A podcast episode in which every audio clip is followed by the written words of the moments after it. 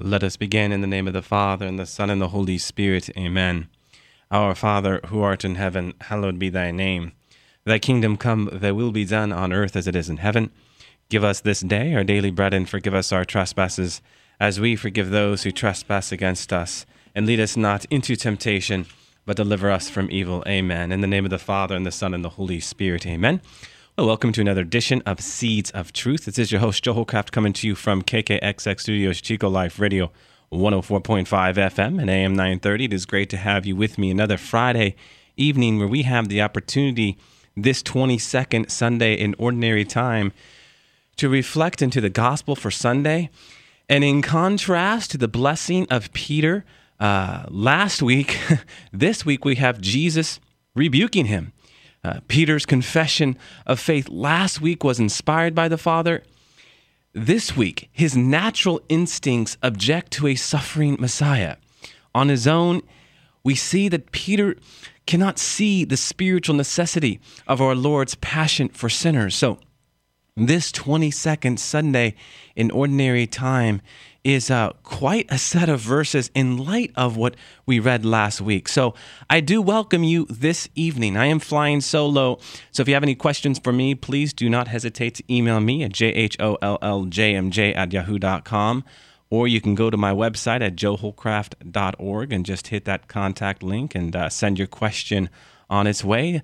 Uh, it will be well received, and certainly I always look forward to hearing from you. So, with that, this 22nd Sunday in Ordinary Time has us again in Matthew 16, uh, verses 21 to 27, uh, the verses immediately following those verses uh, we heard last week in Peter's confession of faith. So, if you do have your Bibles out there, turn to chapter 16, uh, verse 21.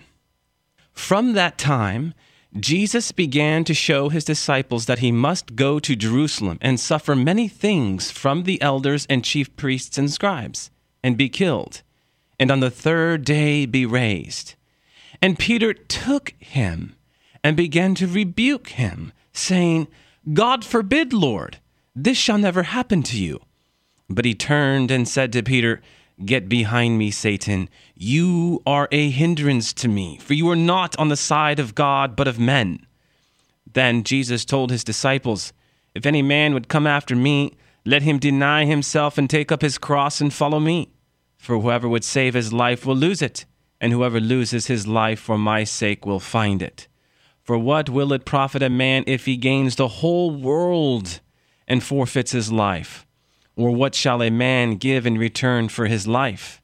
For the Son of Man is to come with his angels in the glory of his Father, and then he will repay every man for what he has done. Amen. Some rich verses here, huh? Uh, tonight, by way of our reflection, we will primarily draw from, again, Merikakis, that uh, great biblical theologian on the Gospel of Matthew, as well as figures like Benedict XVI. He certainly has much to say on these verses as well. And so, yeah, when it comes to the Gospel of Matthew, in my own reflection and prayer, I usually draw from not only, of course, by the grace of God, the Holy Spirit, but figures like Merikakis and Benedict XVI. You can't go wrong there. So, with that, this first announcement of the Passion, you know, troubling indeed, my friends, is it not? this passage that now follows immediately upon the Lord's promises to Peter. We see that while Peter had gotten right Jesus Jesus's identity as redeemer, he had not yet understood the divinely appointed means of redemption. So, last week it was about affirming Peter in his confession of faith. This week, He's rebuking him. You are a hindrance to me. You are scandal to me. So, in this set of verses, what we have is an event that occurs right before the transfiguration and right after Peter's confession of faith.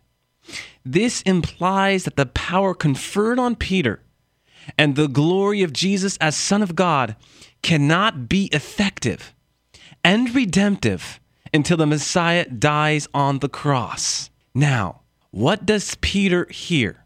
Peter hears the themes of defeat and suffering and wants to do anything and everything in his power to divert that.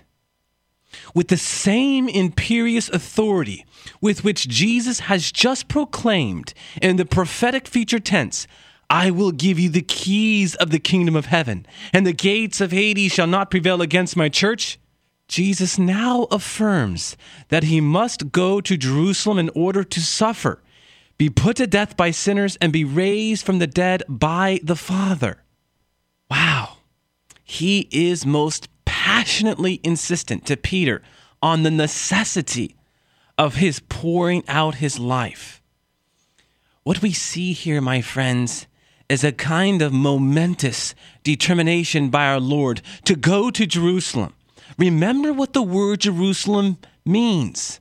Remember the origin of the city of Jerusalem. This has us going back to the great covenant between Abraham and God, huh?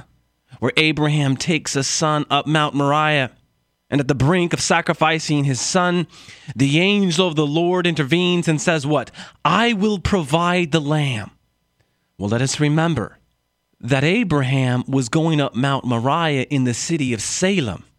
When God the Father says to Abraham, I will provide the lamb, historically speaking, we have the beginnings of Jerusalem because the Hebrew word for provide is Jeru. Hence, it is no longer just Salem, the city of peace. It is Jerusalem, the city of peace where God is going to provide the lamb for the slaughter, huh? this is, of course, what Christ has come to fulfill.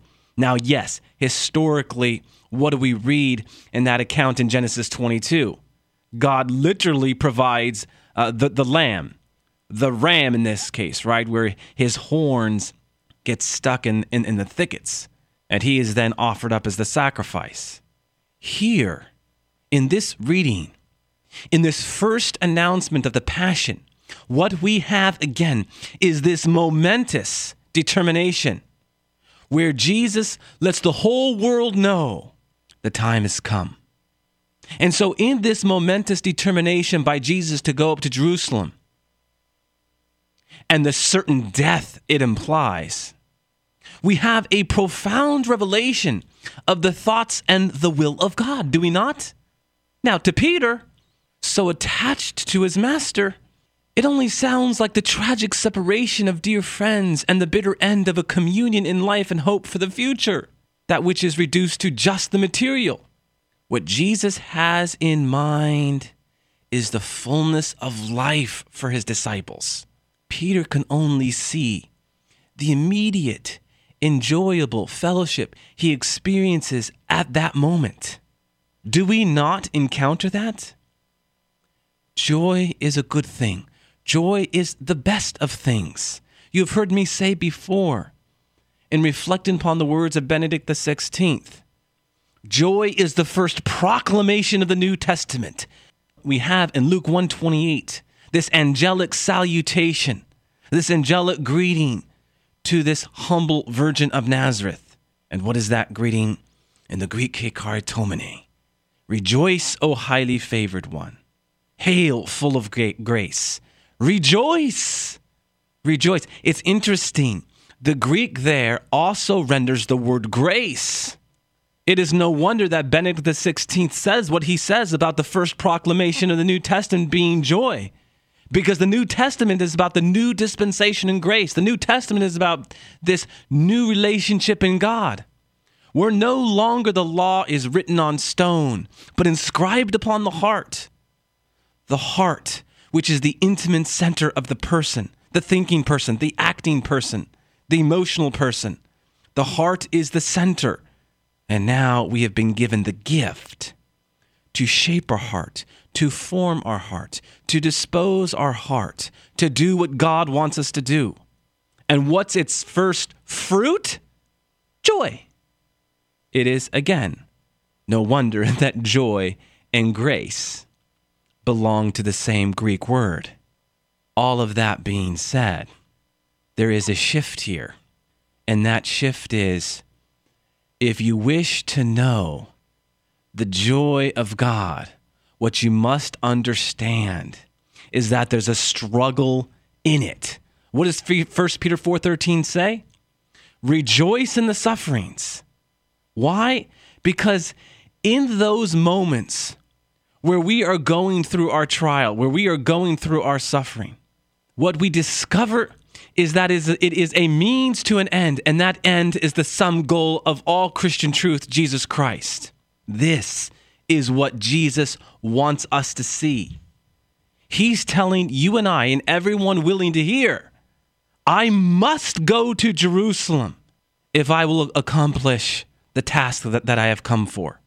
And then, after the suffering, after all of the purgation, I will in turn give to you the gift of the Holy Spirit that will empower you, that will embolden you, that will be that life giving energy that comes from my divine source. So it is. So it is, my friends.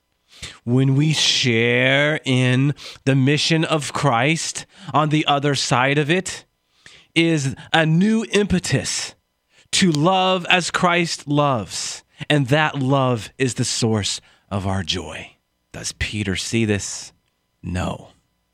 He took him and he began to rebuke him. This scene, by the way, and action are eerily reminiscent of the temptation scene in the desert, is it not? When the devil took Jesus to the holy city and set him on the pinnacle of the temple. In both cases, we see the creature. In the temptation narrative, Satan here, Peter, the creature trying to contain and derail the divine energy of the Creator. Because in its limitation, the creature perpetually thinks it can do things better and more efficiently than the wisdom who created the universe. You have heard me say this before. We need to get out of the way of truth, capital T. Far too often, we are getting in the way of God working. We need to take a step back, draw back, allow God to work in our circle. And in doing so, what we will see is that the true wisdom of God, as Proverbs 3 5 reminds us, is that we should never rely on what we think we know, but ultimately trust in the wisdom of God the wisdom that is understood in light of that anawim of sonship, being poor in God. We can only gain access into that deeper wisdom of God when we do what? Render our hearts to God in the same way that our children render their hearts to us, especially our children who are little. Very important here. Now, I want to make a point here. There is a vast difference between the devil's and Peter's motivations. Uh, as Merikakis notes, in defense of Christ's newly appointed rock of faith, we can say that his error, my friends, comes from an uninformed and defective love. What is certain is that Peter's motivation proceeds simply from a misguided love for Christ. He simply does not want suffering for his friend and master. As it relates to Satan, that's a whole different agenda, obviously. There, of course, we're not talking about defective love, but the absence of love. There is a, a wonderful reflection that comes to us from St. Augustine. We celebrated his feast day just yesterday, right? Uh, the great church father from Hippo. Uh, he says this, and I just love this as we try to understand the contradictions anguishing Peter. Impelled by perfect love, Peter ended his life dying for the name of Christ, with whom he had earlier vowed. He wanted to die, but under the prompting of a disordered haste. Made strong by the Lord's resurrection, he will indeed accomplish what he had prematurely vowed at a time when he was still weak. It was necessary, St. Augustine says, in fact, that Christ should first die for Peter's salvation in order that Peter should then be able to die for having preached Christ. What human presumption dared to pretend was, in fact, subverting the order of things that truth himself had disposed. Peter believed he could give his life for Christ. The one who still needed to be liberated wanted to give his life for his liberator, capital L while Christ had come to sacrifice his life for all, among whom was also Peter. So, uh, a beautiful reflection, huh? As I read this excerpt from St. Augustine, I- I'm moved back to this narrative to ask a question What is getting in the way? Why is Peter doing what he's doing? What have we not talked about yet? Is it not this idea that we think we know better than God? That we really down deep still, for all that God has done for us, that down deep we secretly nurture an inner conviction that we know better than God? We want to love and to serve God heroically. But I don't know if we always trust in God the way we are called to trust in God. We want to love and to serve God heroically, but we do not trust that God is greater and wiser than we are, that God knows us and our circumstances better than we know ourselves, and is therefore quite capable of structuring every minute of our lives in the best way fit. In other words, my friends, our lack of trust makes us want to play the mature adult before God's presence. And what happens? In that moment, we forget that the kingdom of God belongs to the childlike. Remember that trust is the most concrete act and virtue of faith. Faith is first a gift, and second, it is an act, and that act is trust. The untrusting and self reliant Peter in this episode attempts to void our Lord's mission. That being said, we must marvel at the mystery of our Lord's wisdom.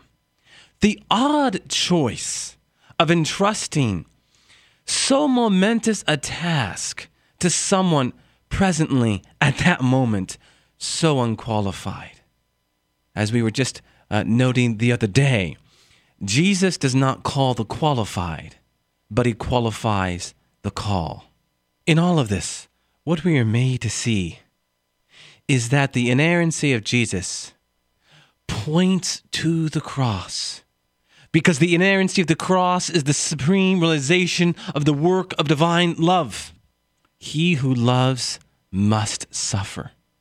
And only he who suffers for love is infallible because only such a person deeply understands the connection and cohesion between the mysteries of the inner life of God and the work of sanctifying grace in a world immersed in sin as alienation from God's own life. The chasm between the two cannot be bridged without suffering unto death. Jesus must go to Jerusalem and deliver himself into the hands of sinners, that in laying violent hands on him, they may at last, unbeknownst to them, grasp life. Because death is the means to life. This is the great paradox of our Christian and Catholic faith, is it not? This is what the icon of the crucifix teaches us. Every time we look at the cross and the corpus on the cross, we're reminded of that most salient truth of Christianity where there's death, there's life. So, our Lord's response to Peter. But he turned and said to Peter, Get behind me, Satan. I mean, Jesus here sets a standard for truth in friendship when he calls Peter Satan. Since Satan is God's arch enemy, no epithet could have been more wounding and therefore more effective, hurled by the Son of God to his human friend Peter. Jesus came among us not primarily, my friends, to establish this easygoing human fellowship, the sort that produces warm feelings of acceptance and belonging. He came among us to redeem us from sin, an operation that cannot avoid inflicting pain. Friendship in truth means never forgetting the ultimate goal of our life by basking in the enjoyable illusion of our present security and mutual human support. This is a danger for all of us because of our nature, this constant need to be patted on the back. Now, I'm not saying, you know, encouragement is a bad thing. Encouragement can be the best of things. But how do we see the word encouragement? Why do we do what we do? Do we encourage our brothers and sisters to push forward in the task that Christ has before us for human enjoyment? Or do we encourage our brothers and sisters in Christ to push to push forward in the, the task so as to attain the crown of the heavenly Jerusalem? Okay, so what does our Lord then say in verse 24? Chapter 16, verse 24. If anyone wants to come after me, what is he saying here? Building on Peter's negative example, even as he had previously built on his positive example, Jesus enlightens the disciples.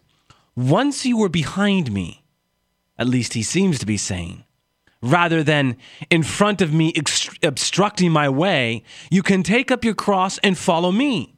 No one can follow by going ahead. The disciple is not above his master. The disciple does not lead or teach his master. If we want to be a disciple of Christ, our will to lead must be replaced with a will to obey. Remember what that word means obey. Obedience, ob adire, to listen. We are called to lose our life by scattering it, as Christ is doing so here. Now, humanly speaking, to save one's life, I mean, what is our Lord talking about in these verses? To save one's life means to shape one's life willfully on one's own terms to impose self generated values and principles as sole sources of the meaning of one's life. The human dimension of saving one's life in this sense involves all of those strategies for survival that has us resorting to any means of survival. Such a strategy for saving one's life, as a matter of fact, can rather be guaranteed to yield its very opposite. We will be lost. We will lose our life. Because life that does not grow is not life. And the survival of the self as intact self is the definition of utter stagnation of being. In our Lord's view of losing, what he is saying is that losing the instinctual and self willed self is finding the genuine and God willed self. We must be broken open, huh? Again, here we are, talking the stuff of paradoxical language. We lose ourself so as to gain a deeper understanding and meaning of self. We lose ourself in the context of how the world has us thinking about self so that we might gain the deeper meaning of who we are, that we might restore our identity in light of being created in the image and likeness of God. It's interesting as I am talking about this, there is something that has been lost in today's discussion at the highest levels of anthropology, and that is this anthropology is just not the study of Cro Magnon man, the study of Neanderthal man, and so on and so forth. Anthropology is the study of the body and the soul. Huh? Anthropology is the study of the unity of the body and, and the soul. just not the human, but the human person. So when we talk about Christian anthropology in light of the revelation of Jesus Christ, is that it is Jesus Christ who offers us the full vision of man. Just not again man within the context of humanity, but man within the context of his divine potential. Fundamentally, being human is not reduced to just progressing uh, technologically or advancing in the material sciences. No. What do those sciences point to? But the science of faith. What Christ reveals to us is that there is more to the flesh, but there is spirit. There is more to just the physical element, there is the spiritual element, body and soul. And therefore, when we are suffering in the flesh, when we are suffering in the body, we are made to see that our suffering is a means to an end. And in this way, we share in this redemptive mission of Christ, in this redemptive mission that Christ has entrusted us with. I used the word scandal earlier as it relates to Peter because it is scandalous when someone gets in our way if we are doing the will of the Father. And so we are called to accept the crosses that come our way, to deny self, pick up those crosses and follow Him. Remember that most salient truth as it is revealed in the meaning of the cross. We often say, Man, I am going through this thing and it is so excruciating.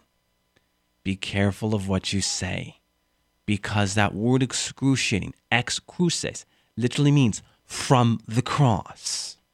If we are going through something that is excruciating, it comes to us from the cross and Christ is asking us to share in his redemptive mission.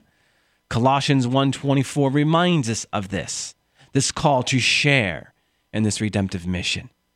Now, as St. Augustine noted in that reading I read earlier, Peter would come to understand this most definitively. So much so that he himself would be crucified for our Lord. He was so humbled to share in our Lord's death in that same way that he was asked asked to be crucified upside down. Wow. Let us close in a word of prayer in the name of the Father and the Son and the Holy Spirit. Amen. All glory be to the Father, and to the Son, and to the Holy Spirit, as it was in the beginning, is now, and ever shall be, world without end. Amen. And God bless you.